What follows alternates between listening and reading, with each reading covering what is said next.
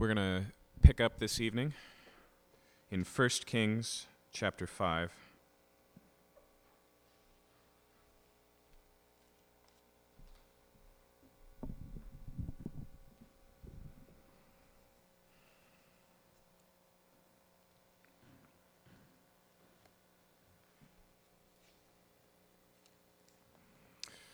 Our chapters this evening uh, are focused on Solomon's building of the temple.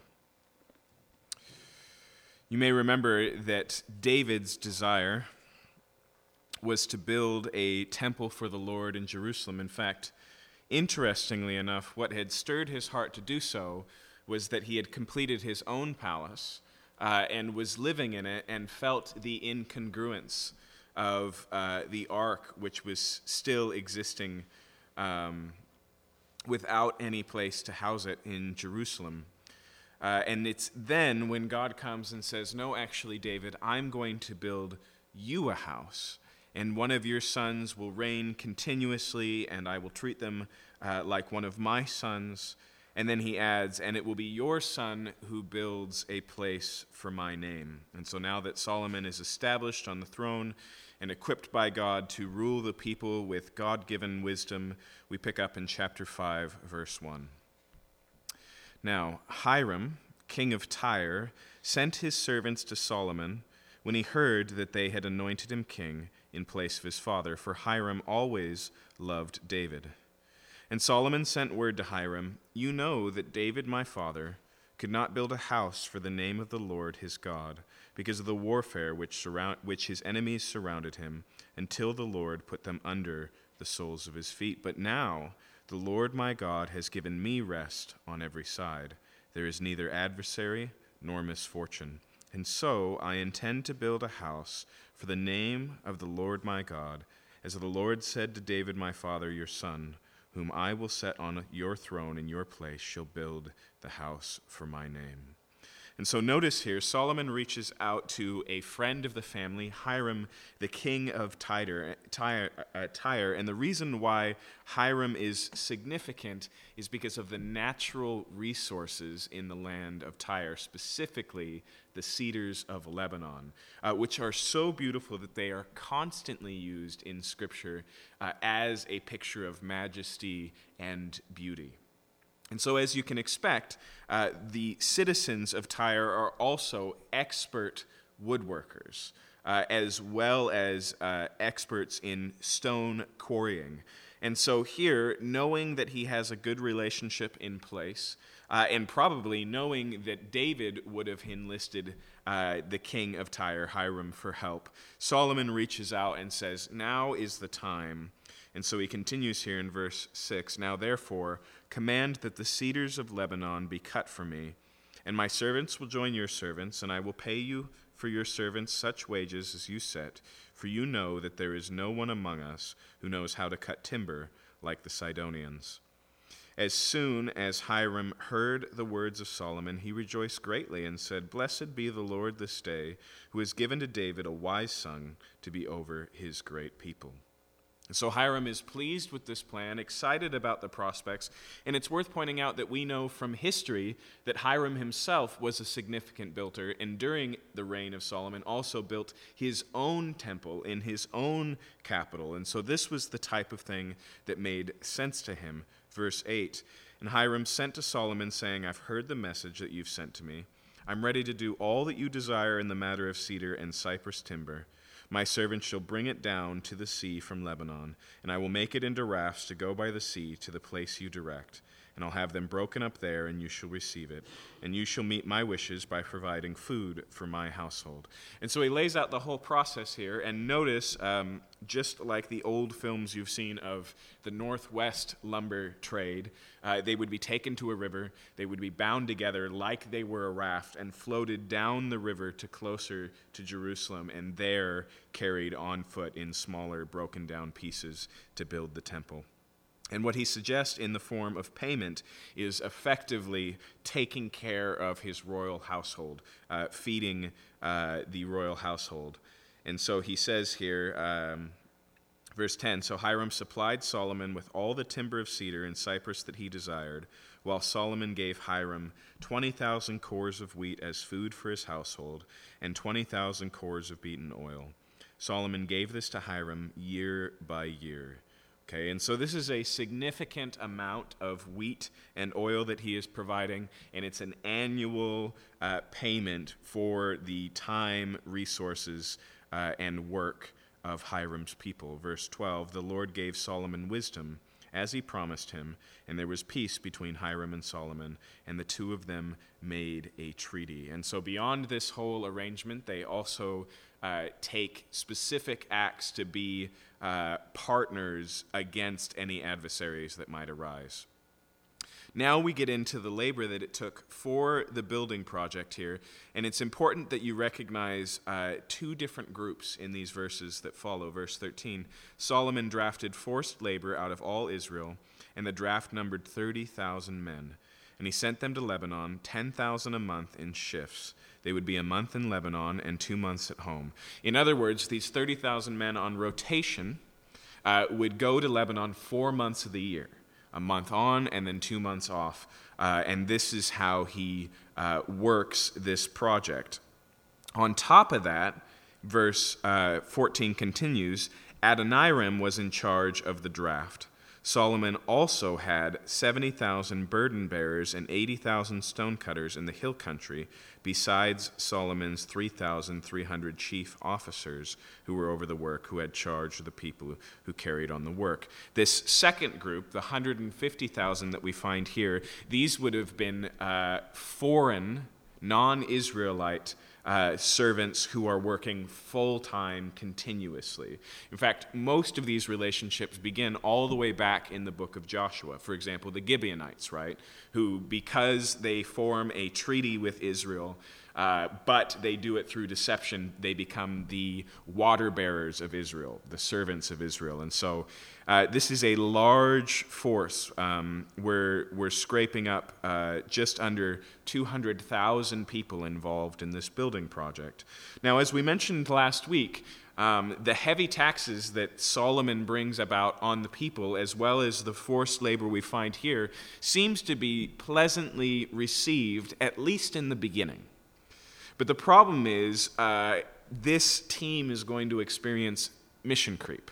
Okay, and so they're drafted to build the temple, and that's going to take seven years, a significant period of time. But then they're going to build Solomon's palace for another 13 years, and then clean up a handful of other projects. Okay, and so we're talking about a solid generation of labor for what was to be for a single assignment that, let's be honest, all Israel was into.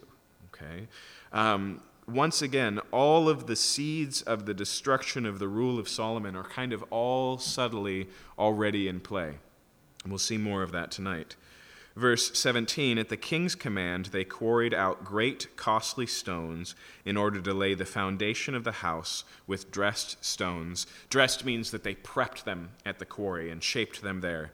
Um, verse 18 So Solomon's builders and Hiram's builders and the men of Gebal did the cutting and prepared the timber and the stone to build the house. Now, after all of the resources have been assembled to build, uh, we get to the building itself in verse 1 of chapter 6. In the 480th year, after the people of Israel came out of the land of Egypt, in the fourth year of Solomon's reign over Israel, in the month of Ziv, which is the second month, he began to build the house of the Lord. Now, notice that that date is so significant that the narrator here takes the time to lay it down. And where does he begin his timeline with?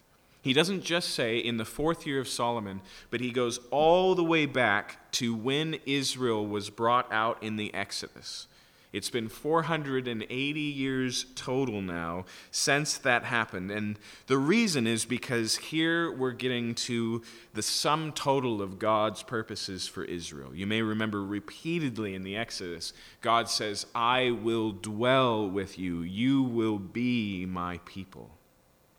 And it also repeatedly, especially during the um, leadership of Joshua, God was saying, I'm going to choose a place for my name right? And so the narrator here sets us up to see the fulfillment of a major trajectory that's been moving through the Old Testament. In fact, when we finish tonight, we really are going to hit the high point of Israel's history peace, prosperity, God's presence in the temple. It's all right here. In fact, watch tonight as we read how many times God's fulfillment of his promises is reiterated, okay?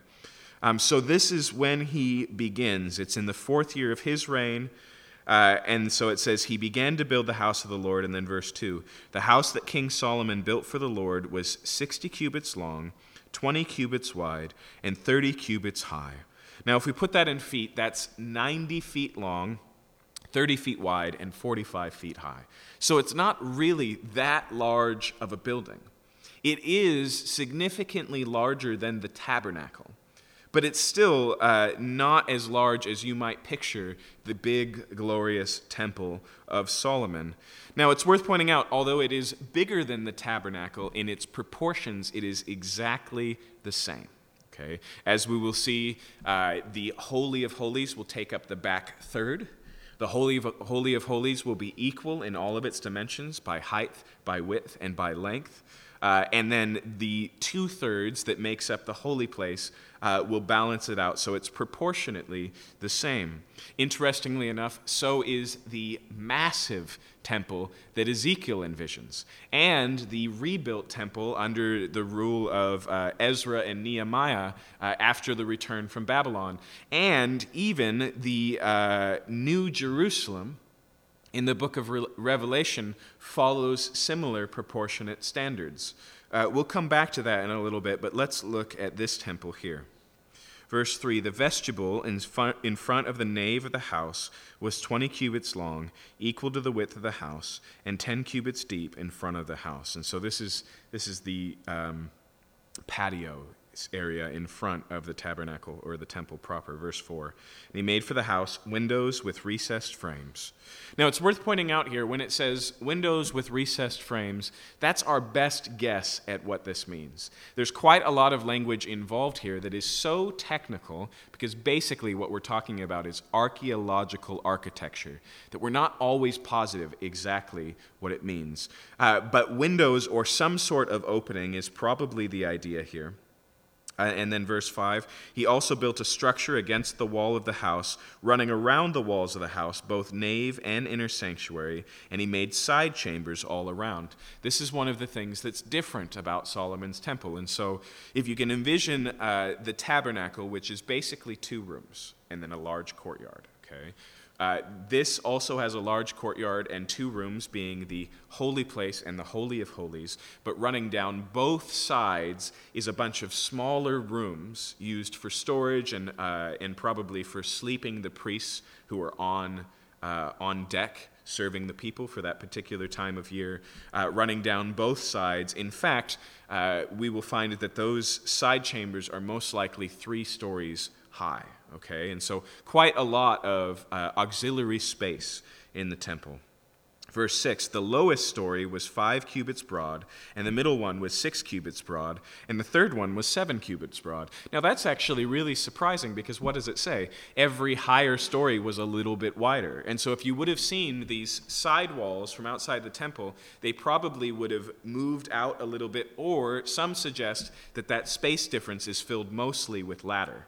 Uh, and so that would be how you get from one floor to another. Um, but the widest ones are at the top. And then it explains for around the outside of the house, he made offsets on the wall in order that the sorting, supporting beams should not be inserted into the walls of the house. Okay, and so it's staggered, and each level reaches out a little bit further. And so, just like the porch on the second story of your house, it has standalone beams supporting each floor.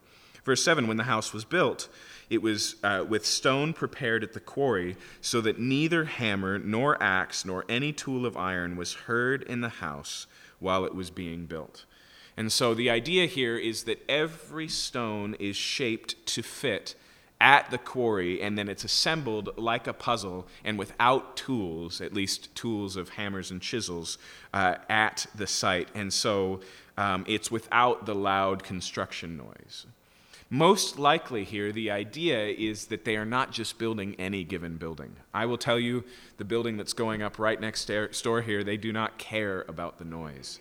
Uh, and it is constant. But the concern here seems to point to the significance that this is already the Temple Mount. It's already the perspective place for the temple, and so they go about things differently. Verse 8 The entrance for the lowest story was on the south side of the house, and one went up the stairs to the middle story, and from the middle to the third. So he built the house and finished it, and he made the ceiling of the house of beams and planks of cedar. He built the structure against the whole house, five cubits high, and it was joined to the house with the timbers of cedar. Now, verse 11, the word of the Lord came to Solomon concerning this house that you are building.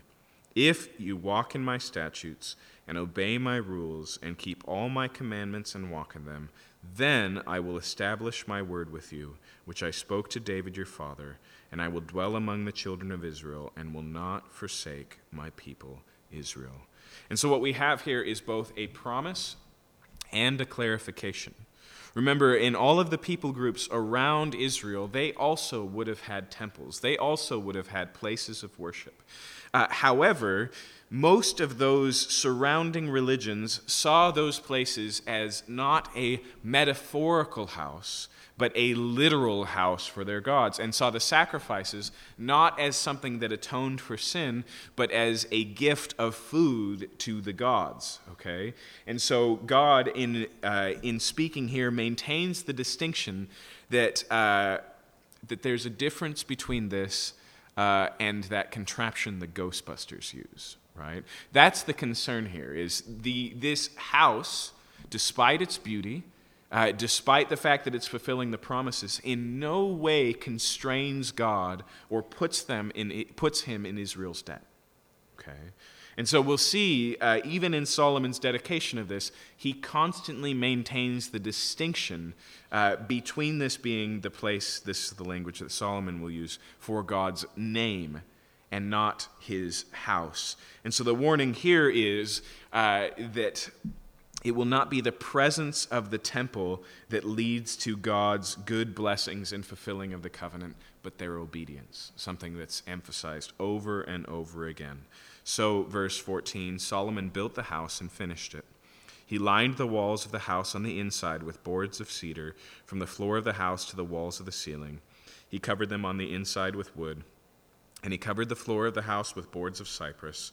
He built 20 cubits of the rear of the house with boards of cedar from the floor to the walls, and he built uh, and he built this within as an inner sanctuary as the most holy place. So as I mentioned, if you were to come into this building, it's an open space, 60 feet deep, and then a smaller space, 30 by 30, uh, in the back, um, which is where the ark will be housed, the holy uh, the most holy place, the place where only the priest could go, and then only the holy, uh, uh, on the holy day, the day of atonement, and only the high priest with the blood of a sacrifice. Verse 17 The house, that is the nave in front of the inner sanctuary, was 40 cubits long. That's the holy place. The cedar within the house was carved in the form of gourds and open flowers. All was cedar, no stone was seen. Okay, and so the building internally is a stone structure, but it's been completely covered with wood walls, and all of those are ornamentally carved, specifically with gourds and open flowers. And so it would have been a, a tremendously beautiful space to be in, full of intricate design. 19 the inner sanctuary he prepared in the innermost part of the house to set the ark of the covenant of the lord. The inner sanctuary was 20 cubits long 20 cubits wide and 20 cubits high. Notice that a perfect cube again. And he overlaid it with pure gold. He also overlaid an altar of cedar. Okay? And so so picture this. This is this beautiful intricately carved holy place. But if you were to step into the holy of holies it's floor to ceiling solid gold okay? Um, significantly valuable and beautiful. And then verse 21 Solomon overlaid the inside of the house with pure gold, and he drew chains of gold across in front of the inner sanctuary and overlaid it with gold. And so, another thing he does here is when he hangs the curtain uh, that separates the holy place from the most holy place, even the chains that hang the curtain are made of solid gold. Verse 22 He overlaid the whole house with gold until the whole house was finished. Also, the whole altar that belonged to the inner sanctuary he overlaid with gold. In the inner sanctuary, he made two cherubim of olive wood, each ten cubits high. Five cubits was the length of one wing of the cherub, and five cubits the length of the other wing of the cherub. It was ten cubits from the tip of one wing to the tip of the other.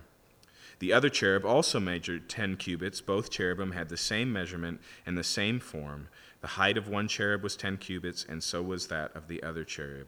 And he put the cherub in the innermost part of the house, and the wings of the cherubim were spread out so that a wing of one touched one wall, and a wing of the other touched the other wall, and their other wings touched each other in the middle of the house, and he overlaid them with gold. So if you were to look in the Holy of Holies, with the ark being centerpiece, there's two large angelic statues made of wood and coated in gold with uh, wings that extend out to each wall and then touching with the ark sitting right beneath their overlapping wings. Um, let's continue on here. Uh, verse 29 Around all the walls of the house he carved engraved figures of cherubim and palm trees and open flowers in the inner and outer rooms. And so here we see more ornamental carving. Verse 30 The floor of the house he overlaid with gold in the inner and outer rooms. For the entrance to the inner sanctuary he made doors of olive wood. The lintel and the doorposts were five sided. He covered the two doors of olive wood with carvings of cherubim, palm trees, and open flowers, and he overlaid them with gold, and spread gold on the cherubim and on the palm trees. And so it appears here, on top of having the curtain that divides the holy place from the most holy place, there's also solid doors here, intricately carved out of olive wood. So he also made for the entrance to the nave doorposts of olive wood in the form of a square and two doors of cypress wood, and the two leaves of one door were folding, and the two leaves of the other were folding. On them he carved cherubim and palm trees and open flowers, and he overlaid them with gold, evenly applied on the carved work. Now, the ornamentation we see here of plants and angels, effectively, uh, is similar to what we find in the tabernacle.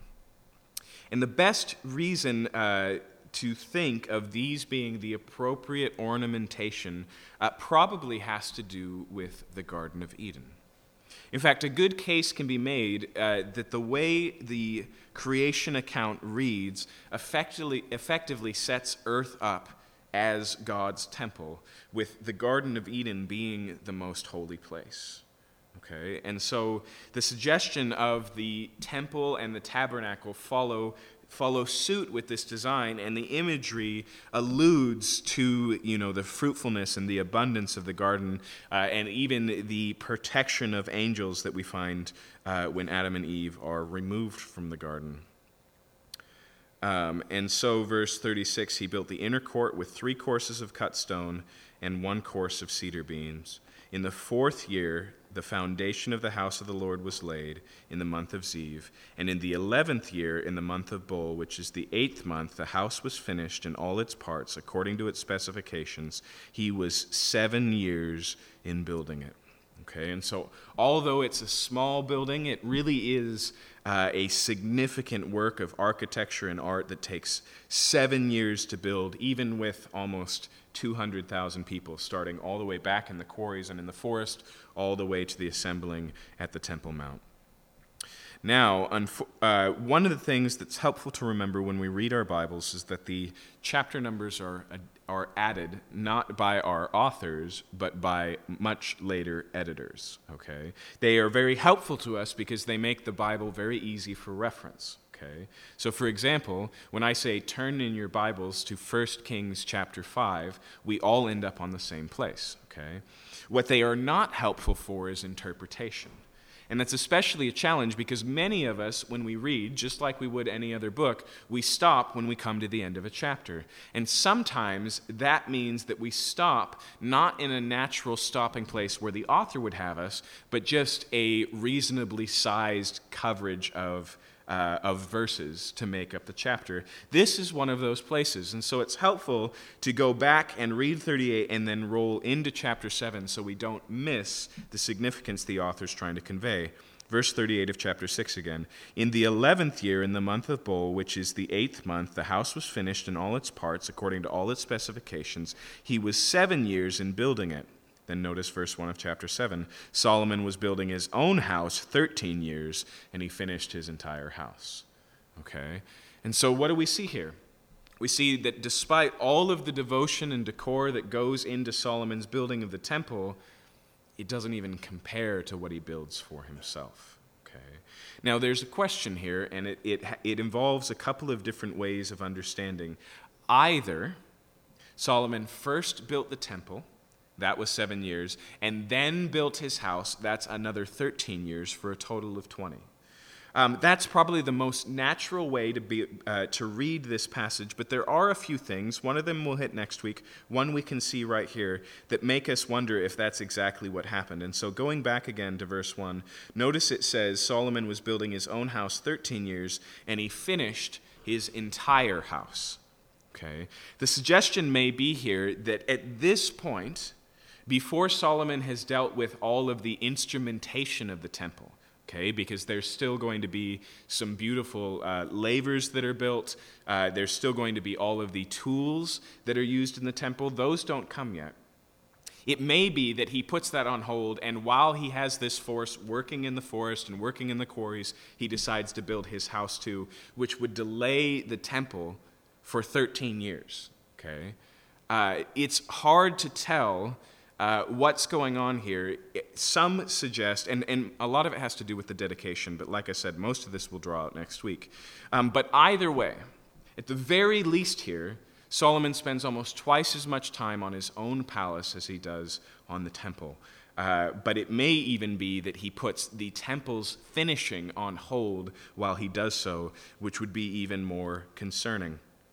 Notice that the author drops it right here whatever the timeline is, to make that contrast, right? He wants us to notice comparatively the two. And so he doesn't wait to finish the story of the temple. He actually interrupts it and says, by the way, just for reference, he spent 13 years on his own house. Okay. And then we get a small description of that house. He built the house of the forest of Lebanon. Its length was a 100 cubits, and its breadth 50 cubits, and its height 30 cubits, and it was built on four rows of cedar pillars with cedar cedar beams on the pillars. It was covered with cedar above the chambers that were on the 45 pillars, 15 each row. There were window frames in three rows and windows opposite in three tiers. All the doorways and windows had square frames, and the window was opposite the window in three tiers. And so notice this is labeled as the house of the forest, and it's easy to see why. Because he takes all of this quality wood and he builds this solid wood uh, palace. And then, verse 6, he made the hall of pillars. Its length was 50 cubits and its breadth 30 cubits. There was a porch in front with pillars and a canopy in front of them. And he made the hall of the throne, where he was to pronounce judgment, even the hall of judgment. It was finished with cedar from floors to rafter. Okay, so this would have been the place uh, where those who felt they weren't getting justice could appeal to the king, and he would sit in judgment, like we saw him do with the two prostitutes, uh, one of whom had lost a child last week. Verse 8 His own house where he was to dwell in the other court back of the hall was like workmanship. Solomon also made a house like this hall for Pharaoh's daughter, whom he'd taken in marriage. All these were made of costly stones, cutting according to measure, sawed with saws, back and front, even from the foundation to the coping, and from the outside to the great court. The foundation was of costly stones, huge stones, stones of eight and ten cubits. Uh, and so so there, that's, um, that's about 12 feet and 15 feet uh, perspectively how large these foundation stones were. And above were costly stones cut according to the measurement in cedar. Verse 12 The great court had three courses of cut stone all around, and a course of cedar beams. So had the inner court of the house of the Lord and the vestibule of the house. Okay. Now we go back to the building of the temple and specifically to the bronze and gold work that makes up the furnishings of the temple. Verse 13 King Solomon sent and brought Hiram from Tyre. He was a son of the widow of the tribe of Naphtali, and his father was a man of Tyre, a worker in bronze. And so here is a, uh, a half Jewish descendant whose father, or maybe father in law, because it mentions here that his mother was a widow, Uh, his father in law uh, may have been from Tyre, but his mother is Jewish. And it says here that he was a worker in bronze and he was full of wisdom, understanding, and skill for making any work in bronze. He came to Solomon and did all of his work. And so, one of the people of note in this story is a craftsman uh, of great God given skill.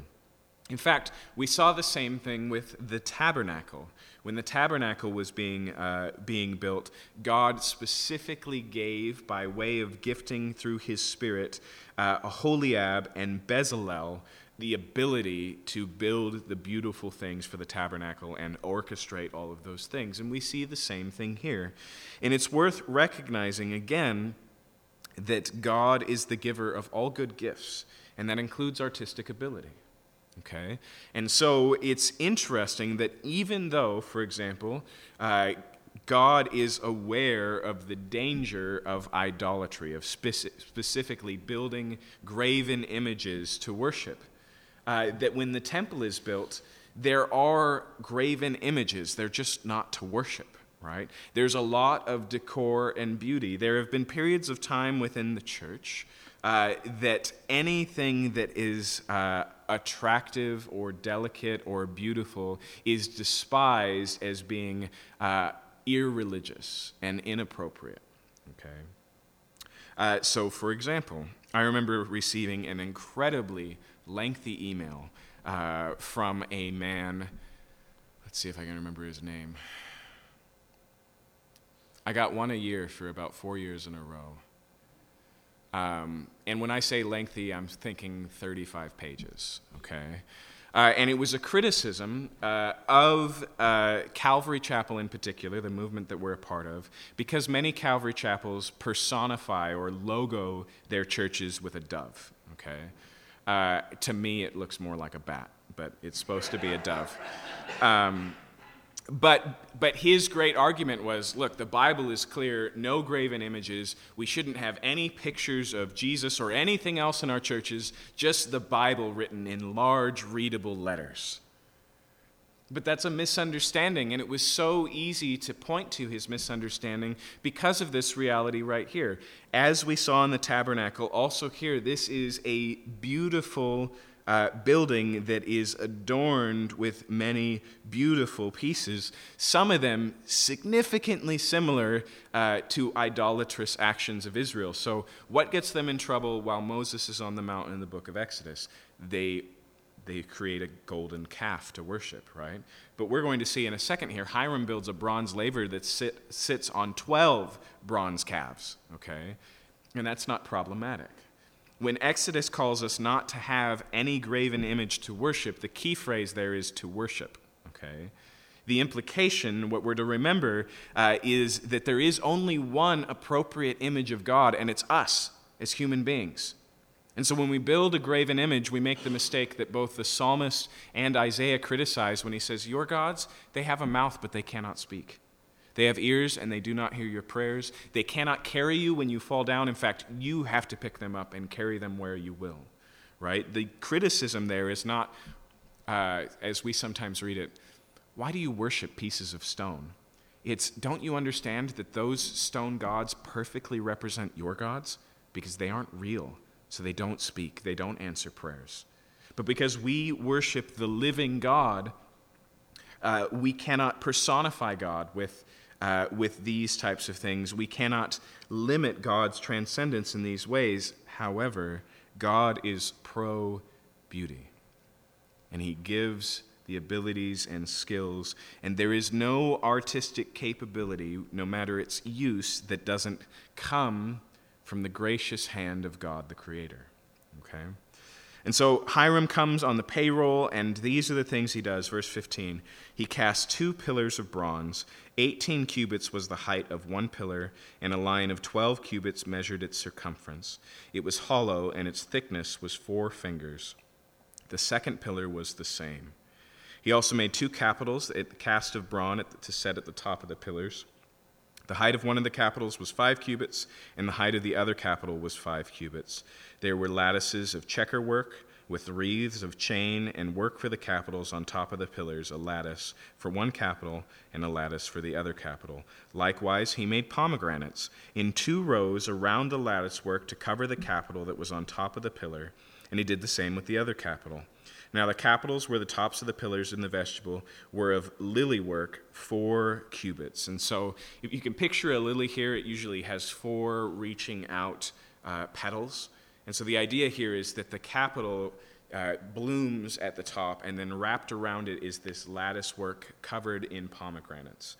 Um, so, verse 18, likewise, he made pomegranates in two rows around the lattice work to cover the capital that was on top of the pillar uh, verse uh, 20 the capitals were on the two pillars also above the rounded projection which was beside the lattice work. There were 200 pomegranates in rows all around and so with the other capital. And so right beneath the capital here is two rows of 200 bronze pomegranates um, verse 21 He set up the pillars at the vestibule of the temple. He set up the pillar on the south and called its name Jachin. And he set up the pillar on the north and called its name Boaz. Now, to the best of our ability, because, uh, because we find words from these word groups, but not these words in specific other places, uh, Boaz most likely means strength, and Jachin means to establish. Okay? And so the idea here is a little bit abstract. Okay? Uh, if, if, if I could suggest to you the, the names of the pillar carry significant meaning when coupled with the idea of the fact that they are pillars. Okay? Um, but what they point to is left open to be pondered, to be meditated, like much art is. The idea, most likely, especially when you find these words or this word group used in the Psalms, has to do with the fact that God has established Israel, given them strength, and specifically established King David and his line. Okay? And it's really a recognition here that, that God is Israel's strength. Okay. Verse 22 On top of the pillars was lily work, thus the work of the pillars was finished. So he makes these two pillars, and they sit out in front of uh, the temple. Verse 23 Then he made the sea of cast metal. It was round, 10 cubits from brim to brim, and 5 cubits high, and a line of 30 cubits measured its circumference. And so, what this is, is a very large bronze bowl, okay? Under its brim were gourds for ten cubits, compassing the sea all around, and the gourds were in two rows, cast when it was cast, meaning it's all of one piece. It's part of the shape of the bowl. Verse 25 It stood on twelve oxen, three facing north, three facing west, three facing south, and three facing east. The sea was set on them, and all their rear parts were inward. Okay, so do you get the idea here? This huge bronze bowl is set on the cows, all of their rears inward facing, they're all facing outwards, and the bowl sits on their back. Okay. Now, this replaces the bronze laver of the tabernacle, which was significantly more simple and quite a bit smaller okay? And so this is primarily about artistic beauty. In fact, it's so large, and as we're going to see, he builds a bunch of smaller lavers for water. We wonder here if this was actually daily used by the priests or was symbolic of their need for cleansing, but just too big for practical use, okay? Verse 27 He also made ten stands of bronze. Each stand was four cubits long, and four cubits wide, and three cubits high. This was the construction of the stands. They had panels, and on the panels were set in frames. And on the panels that were set in frames were lions, oxen, and cherubim. Now, here we are starting to see once again something that is somewhat significant. Okay? When we get to uh, the throne room in Revelation, we find angels that have multiple faces. And the faces are of a man, of an ox, uh, of a lion, and of a eagle. Right? Yes. Uh, and here in the tabernacle, we find a lot of those same symbols here oxen and lion, uh, the cherubim themselves, which would have been uh, humanoid, angelic. Um, and so here, these smaller bronze boxes that function as lavers again, are covered with decoration of lion and oxen and wreaths. Verse 30 Moreover, each stand had four bronze wheels and axles of bronze at the four corners with supports for the basin. The supports were cast for wreaths at the side of each. Okay? And so these are effectively carts on wheels, but all made of bronze. And I would suggest to you the reason they're on wheels is so you can take them to the water and not the water to them. Okay? Because they're uh, because they're still pretty sizable. Um, verse 31 its opening within, with a crown that projected upwards one cubit. Its opening was round, as a pedestal made it, a cubit and a half deep. In its opening there were carvings, and its panels were square, not round. And the four wheels were underneath the panels. The axles of the wheels were of one piece with the stands, and the height of the wheel was a cubit and a half. The wheels were made like chariot wheels. Their axles, their rims, their spokes, and their hubs were all cast, all bronze. There were four supports at the four corners of each stand. The supports were one piece with the stands, and on top of the stand there was a round band, half a cubit high, and on top of the stand it stays, and its panels were of one piece with it. And on the surface it stays, and on the panel had he carved cherubim, lions, and palm trees, according to the space of each, with wreaths all around. After this manner he made the ten stands. All of them were cast alike, of the same measure and of the same form. And so, beyond the large bronze sea that sits on the back of these cows, there's 10 individual smaller receptacles for water, five on each side, set up in the court before the holy place. Verse 38 He made ten basins of bronze. Each basin held forty baths, and each basin measured four cubits, and there was a basin for each of the ten stands. And he set the stands five on the south side of the house, and five on the north side of the house, and he set the sea at the southeast corner of the house. Hiram also made the pots, the shovels, and the basins. So Hiram finished all the work that he did for King Solomon on the house of the Lord. The two pillars, the two bowls of the capitals that were on top of the pillars, and the two lattice work to cover up the two bowls of the capitals that were on top of the pillars, and 400 pomegranates for the two lattice work, two rows of pomegranates for each lattice work to cover the two bowls of the capitals that were on the pillars the ten stands and the ten basins on the stand, and the one sea and the twelve oxen underneath the sea. Now, when we read that, it's clearly a repetition, but why is it there? It reads, doesn't it, like checking an inventory? Okay? Most likely, this chapter is formed from the work order. Okay? And so it's recognized here as being fully received. Verse 45 Now the pots and shovels and basins, all these vessels in the house of the Lord, which Hiram made for King Solomon, were of burnished bronze.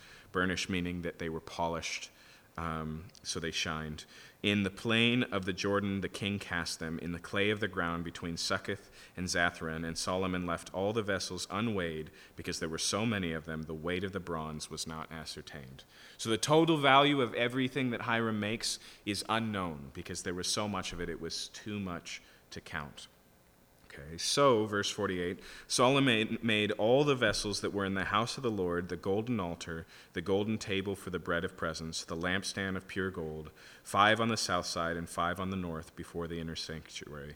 And so here we come to all the golden furniture that, that exists inside the tabernacle, and it tells us that Solomon had those made as well. Notice here it's not a single lamp, lampstand, uh, but instead there are. Um, 10 of them, five on each side, because it's a larger room and this is its primary source of light when the doors aren't open and when the sun isn't coming in.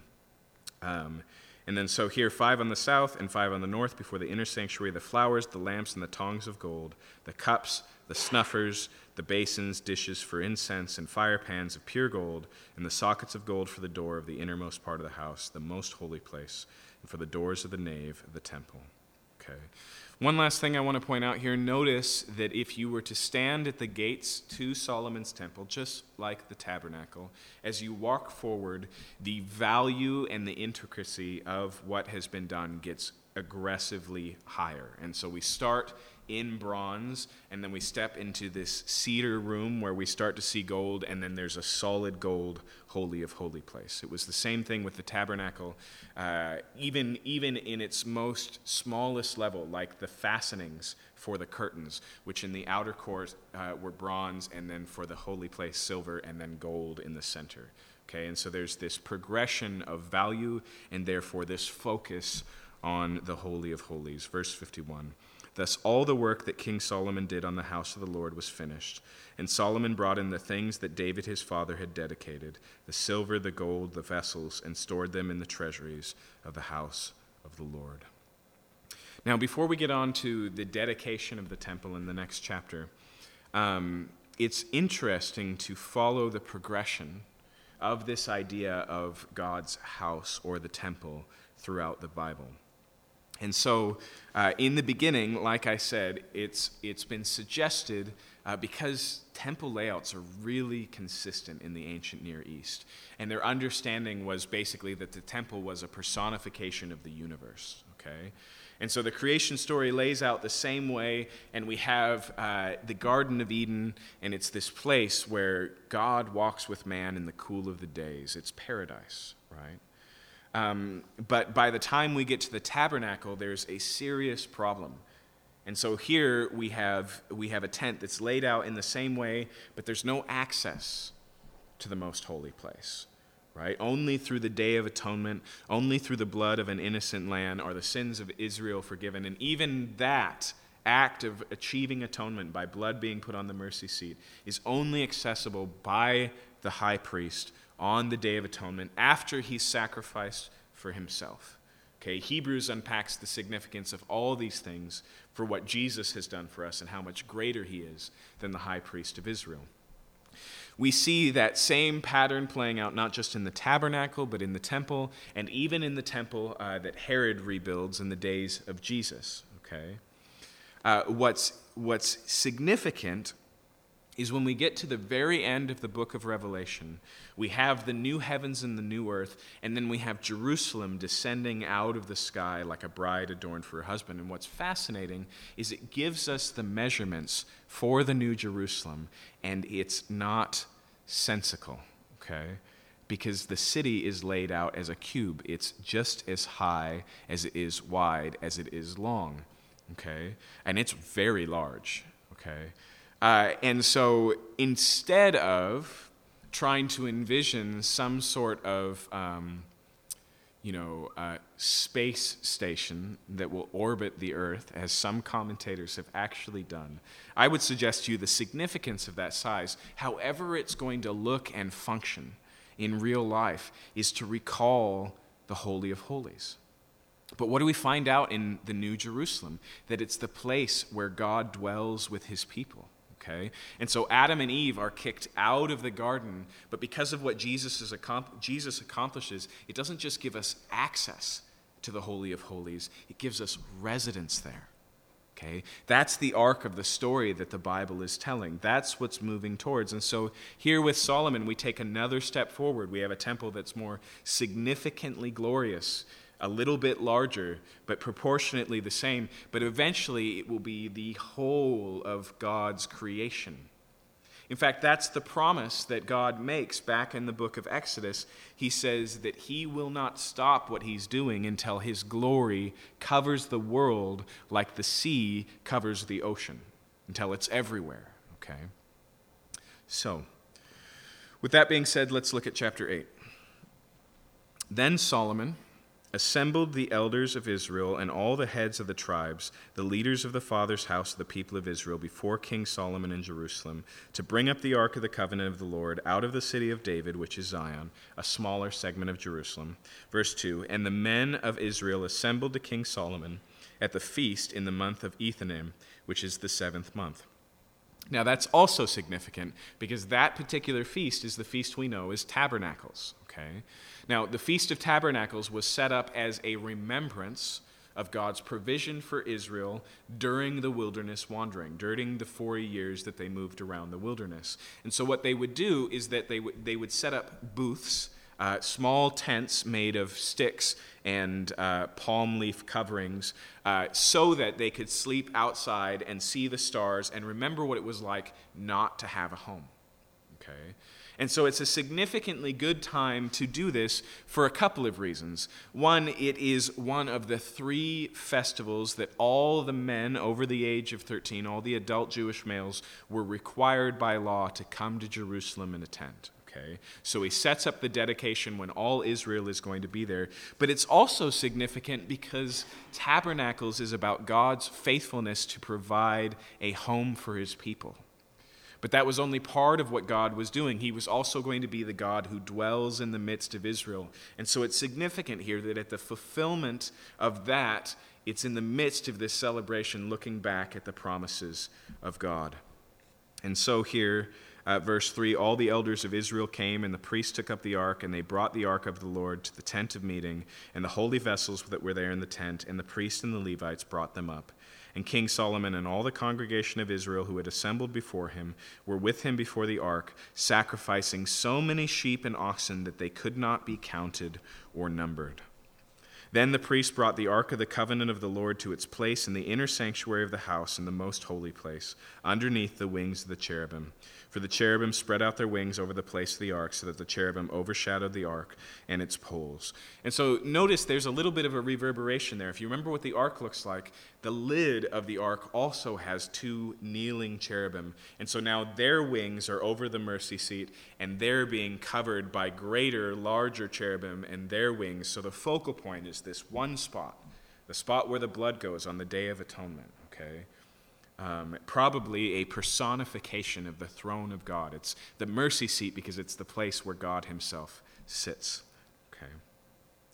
Um, and so here in verse 8, the poles were so long that the end of the poles were seen from the holy place before the inner sanctuary, but they could not be seen from the outside.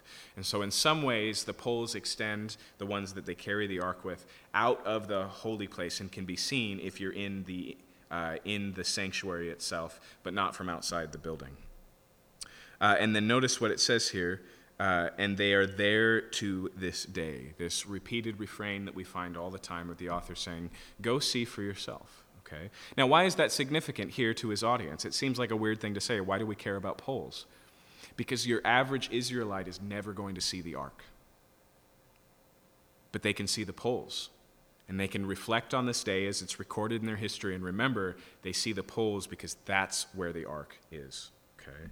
Verse 9 there was nothing in the ark except the two tablets of stone that moses put in there at horeb when the Lord made a covenant with the people of Israel when they came out of the land of Egypt. Now, that's actually a little interesting because last time we encountered the contents of the ark, it included not just that, but the rod of Aaron that had budded and validated him and his family as high priest, as well as a jar full of the manna that God had provided. But remember, at a significant point in Israel's history, the ark was captured by the Philistines and taken on its roll, uh, and then was basically neglected for a couple of generations until David brings it to Jerusalem. But at this point, when it's installed, all that's in it is the two tablets of stones from the covenant at Mount Sinai. Verse 10 When the priest came out of the holy place, a cloud filled the house of the Lord, so that the priest could not stand to minister because of the cloud, for the glory of the Lord filled the house of the Lord. And so notice what happens here is just like what happened with the tabernacle. On its day of ded- dedication, it's all set up. The priests begin their ministration, the sacrifices are being made, and as soon as they come out of the Holy of Holies, uh, the tab- temple begins just like the tabernacle did to fill with the glory of God personified in smoke. And it's so thick, they can't go back into it. Okay? This is the same thing that we see happens with the tabernacle. Now, another interesting thing we see on the arc of the storyline that the Bible tells is when Israel through their unbelief and idolatry and rebellion, is removed from Israel, this temple is destroyed. Okay? It's ransacked. In fact, all of the beautiful things we see that are built here are all taken uh, by the king of Babylon and put in his own personal store. Remember, that gets him in trouble when he decides to use these cups for a party he's having with his friends, right? Um, when Nehemiah gets the ability to go back and rebuild the temple in Jerusalem, they build a temple that is significantly less unimpressive to this, to the degree that it tells us when the men who had lived through the entire 70 year period, who saw the temple as kids, saw the new one, they wept. Okay? However, eventually that temple gets remodeled by the guy we know as King Herod, the same one who tries, uh, tries to put uh, the babies in, in uh, uh, excuse me, in Bethlehem to death, that King Herod, uh, and is very impressive by the days of Jesus. Remember, his disciples are enamored by it and say, Man, can you believe what the temple looks like? And that's when he says this temple is going to be destroyed as well. Okay. What I want to point out to you is that the pattern in that temple, the one built under Nehemiah, is broken. When that temple, is dedicated, it's not filled with smoke. The glory of the Lord does not descend upon it. It doesn't happen. Okay. But that doesn't mean that God's glory never comes to dwell in that temple. It happens when Jesus shows up and walks into that temple. Okay, in the Gospel of John.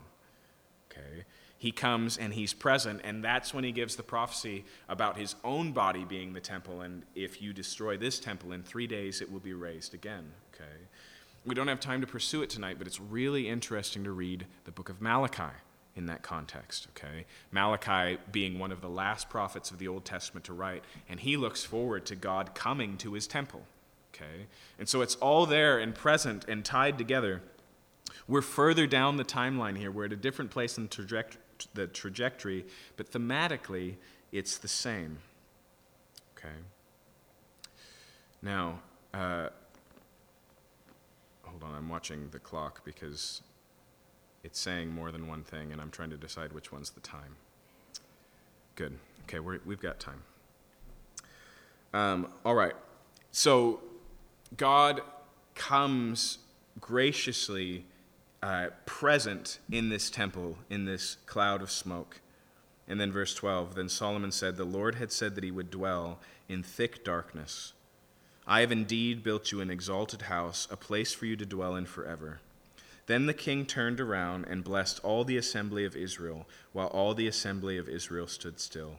And he said, Blessed be the Lord, the God of Israel, who with his hand has fulfilled what he promised with his mouth to David my father, saying, Since the day that I brought my people out of Israel, of, of Israel, out of Egypt, I chose no city out of all the tribes of Israel in which to build a house, that my name might be there. But I chose David to be over my people Israel.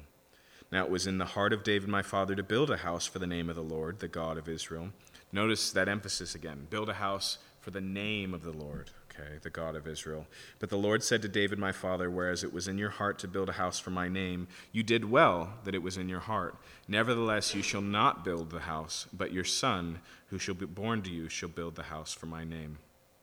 Now the Lord has fulfilled his promise that he made, for I have risen in the place of David my father, and sit on the throne of Israel, as the Lord promised. Okay, and so God's faithfulness and fulfilling promises is woven all through this chapter. Verse 21 And there I have provided a place for the ark, in which is the covenant of the Lord that he made with our fathers when he brought them out of the land of Egypt. Now we get the significance of God fulfilling all those promises. Because God has made a covenant with Israel. He's committed themselves to Israel. And so he points to the ark and he says, All that God has promised, he has done. All that the covenant that God promises will be accomplished. Verse 22 Then Solomon stood before the altar of the Lord in the presence of all the assembly of Israel and spread out his hands towards heaven and said, O Lord, God of Israel, there is no God like you, in heaven above or on earth beneath, keeping covenant and showing steadfast love to your servants who walk before you with all their heart, who have kept with your servant David, my father, what you declared to him. You spoke with your mouth and with your hand have fulfilled fulfilled it this day. Now, therefore, O Lord God of Israel, keep for your servant David, my father, what you have promised him, saying, You shall not lack a man to sit before me on the throne of Israel. If only your sons pay close attention to their way, to walk before me as you have walked before me. Now, therefore, O God of Israel, let your word be confirmed, which you've spoken to your servant David, my father. So notice here, Solomon sees God's faithfulness uh, as incentive to call for God to continue to fulfill his promises, including the one he made to David that his sons would reign on his throne as long as they obeyed him. Then he makes this clarification, verse 27 But will God indeed dwell on the earth? Behold, heaven and the highest heaven cannot contain you. How much less this house that I have built?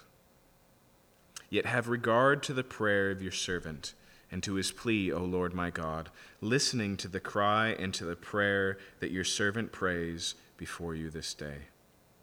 And so he says, I know that this house isn't where you will live. I know that it couldn't contain you. I know that you're more uh, than this. And he says, But hear my prayer today, verse 29, that your eyes may be open night and day towards this house, my place of which you have said, My name shall be there, that you may listen to the prayer of your servant offer, your Listen to the prayer that your servant offers towards this place, and listen to the plea of your servant and of your people Israel when they pray towards this place, and listen in heaven, uh, your dwelling place, when you hear, forgive. And so notice here, where is God's real dwelling place? It's in heaven. But he says, Keep your eyes and your ears upon this place. And when we pray from here, and when we face here, and we pray towards here, hear and honor our prayers. He then goes on and sets up the different situations in which he wants God to hear the prayers of Israel. The first one, verse 31 If a man sins against his neighbor and is made to take an oath and comes and swears his oath before your altar in this house, then hear in heaven and act and judge your servants, condemning the guilty by bringing his conduct on his own head, and vindicating the righteous by rewarding him according to his righteousness. What he's referring to here is a practice that was set up that involved the tabernacle as well that when there were cases uh, of testimony against another person without any other witnesses, just the victim claiming that they'd been victimized by another Israelite. They would come here before the tabernacle and they would give their testimony before the Lord. And probably through the Urim and the Thummim, this way that Israel would discern God's will, God would declare the innocent innocent and the guilty guilty. Now, this is especially interesting because remember, this is wise Solomon who's already solved an unsolvable case where two women uh, both said that the dead baby is hers and the living baby is mine. And although there was no other evidence, and although there was no, um, no other witnesses, he comes to the right conclusion through his wisdom, but he knows here that's not enough. He knows that for justice to truly be done, they need God, who is the discerner of hearts. And so he asks that that prayer would be answered. Then, verse 35 When your people of Israel are defeated before the enemy because they have sinned against you, and if they turn to you and acknowledge your name and pray and plead with you in this house, then hear in heaven and forgive the sin of your people Israel and bring them again to the land that you gave to their fathers. And so he looks forward here to them being defeated and even carried away, and he says, Hear their prayers from there, hear their repentance, forgive them, and bring them back.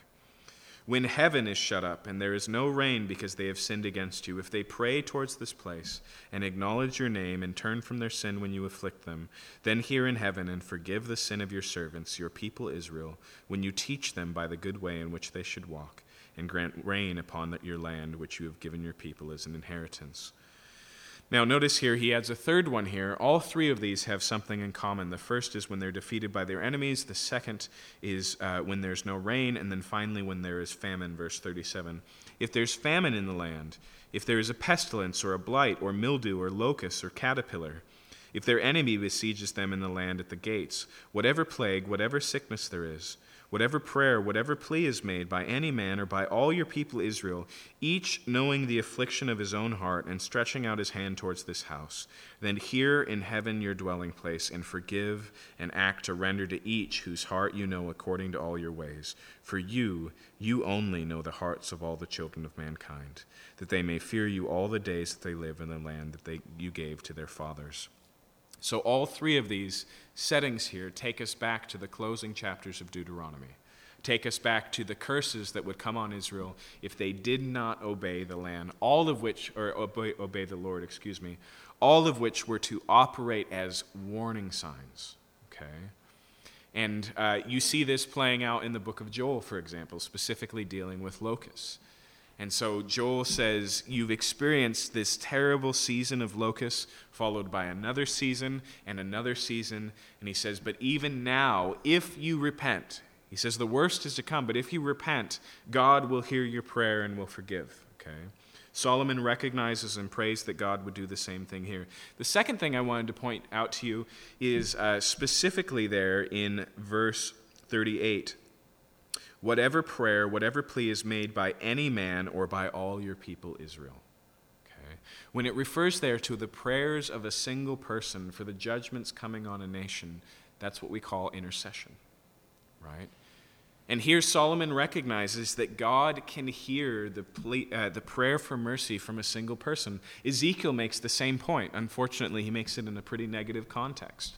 Ezekiel speaks and he says, speaking for God, I searched the land looking for a single intercessor to stand in the gap, but I found none, so my judgment will come. It's worth remembering that although we don't share the same covenant that God made with Israel, we are part of a nation. And in being part of that nation, its fate and our fate are intertwined. And God calls us to pray uh, for those in authority, to pray for our nation, to pray that God uh, would forgive us of our sins and be merciful to us. Um, and that is part of his character, as we see here. Uh, notice this one in verse 41. Likewise, when a foreigner who is not of your people Israel comes from a far country for your name's sake, for they shall hear of your great name and your mighty hand and of your outstretched arm.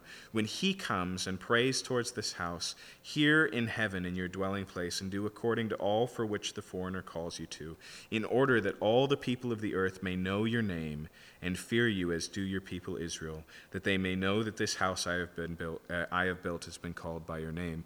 And so notice there's a universal emphasis here. This is not just the God of Israel. This is not just a worship place for the people of Israel. Here, Solomon envisions, because of God's blessing and because of the goodness of God's hand, foreigners flocking to come and see the house of Israel's God, to pray their prayers there. That's why Jesus is so offended when he walks into the temple of Herod and finds what was known as the court of the Gentiles, because it was the only court in Herod's temple where non Jewish people were allowed, full of people like a marketplace, selling the sacrifices that the people needed to offer. And so here's a place that Jesus says was a house that would be a house of prayer for all nations, but you have made it a den of thieves, right? The other thing I want you to notice here is even here in the Old Testament, there's a looking beyond the people of Israel, and that goes all the way back to Genesis chapter 12. When God calls Abraham, he says, I will bless you and your descendants. And then he says, I will make you a blessing. Through you, all the nations of the earth will be blessed. Okay, and so we have this very clear interim period where what God is doing is working primarily in the descendants of Abraham, but towards what? A universal Savior. Okay? And so Jesus is born unto the Jews, he's born of the Jews, and the Jews, think of all all of the apostles, all Jesus' disciples, who begin to carry that message out to all the nations. But even in Israel's history, if they were to keep the covenant, if they were to be blessed, instead of it being, and I get these confused, uh, instead of it being centripetal, right? Attraction, drawing all in. Now we as Christians are called to be centrifugal, moving out away from the center, carrying this message of gospel. But the universality, universality is a whole Bible thing, not just a New Testament thing. Um, and so, verse 44 if your people go out to battle against their enemy by whatever way you shall send them, and they pray to the Lord towards the city that you've chosen and the house that I've built for your name, then hear in heaven their prayer and their plea and maintain their cause. If they sin against you, for there is no one who does not sin, and you are angry with them and give them up to the enemy so that they are carried away captive to the land of the enemy, far off or near, Yet if they turn their heart to the land which they have been carried captive and repent and plead with you in the land of their captors, saying, We have sinned and have acted perversely and wickedly. Now, this one is especially significant, okay? Because remember, we're finding this in chapter 8 of Kings, but we have the rest of the story. And by the time we get to the end of Kings, what we know as Second Kings, by the time we get to the end of it, this will be the exact circumstances. Okay? Israel will, because of their sins, be removed from the land, taken to Babylon. And here, as they read their scriptures, they find already Solomon's prayer and God's desire to bring them back to the land if they would only seek him again. Uh, which Daniel knows and begins to pray out of Jeremiah, which Nehemiah and Ezra accomplish, bringing them back into the land. Verse 48 If they repent with all their mind and with all their heart in the land of their enemies who carried them captive, and pray to you towards their land which you gave to their fathers, the city that you've chosen, and the house that I've built for your name, then hear in heaven your dwelling place their prayer and their plea, and maintain their cause and forgive your people who sinned against you and all the transgressions that they have committed against you, and grant them compassion in the sight of those who carried them captive, that they may have compassion on them. For they are your people and your heritage, which you brought out of Egypt from the midst of the iron furnace. Let your eyes be open to the plea of your servant and to the plea of your people Israel, giving ear to them whenever they call you. For you separated them from among all the peoples of the earth to be your heritage, as you declared through Moses your servant, when you brought our fathers out of Egypt, O Lord God. And so he prays this prayer, and once again, the gist of it very simply is uh, let this be a place when we turn here and pray here that our prayers will be heard. And what's the primary prayer throughout this entire section? The need for forgiveness. Okay. The need uh, for God to forgive and to restore. Verse 54 Now, as Solomon finished offering all this prayer and plea to the Lord, he arose from before the altar.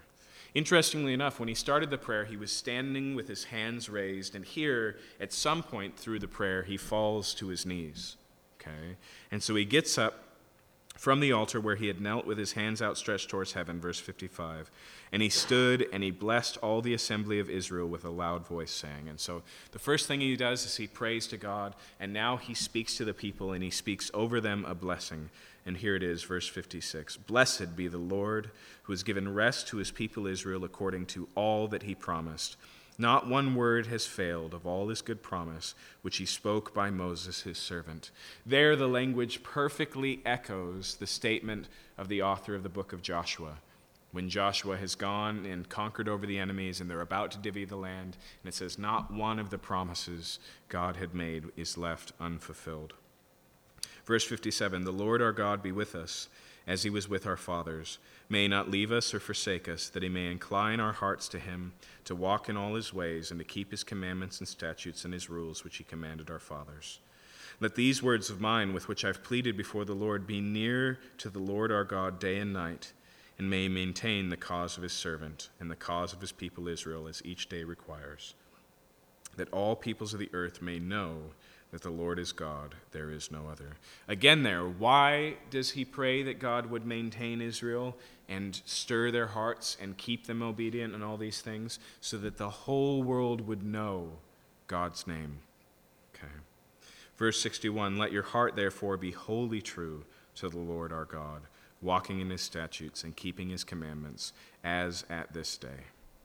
Then the king and all Israel with him offered sacrifices before the Lord. Solomon offered as peace offerings to the Lord 22,000 oxen and 120,000 sheep. Now remember here, the peace offering or the fellowship offering, unlike the burnt offering, which would be wholly consumed on the altar, this one, a portion is given to the Lord, and a portion is given to the priests, and the rest is given back to the offerer, and it becomes a feast for the offerer and all of his friends and families. And so basically, here, the fellowship offering uh, is, is a personification of the fact that God truly is present among his people. It's like inviting God to a barbecue. Um, that's the idea here. And so there's a huge feast and celebration that takes place here. Um, verse 64. The same day the king consecrated the middle of the court that was before the house of the Lord.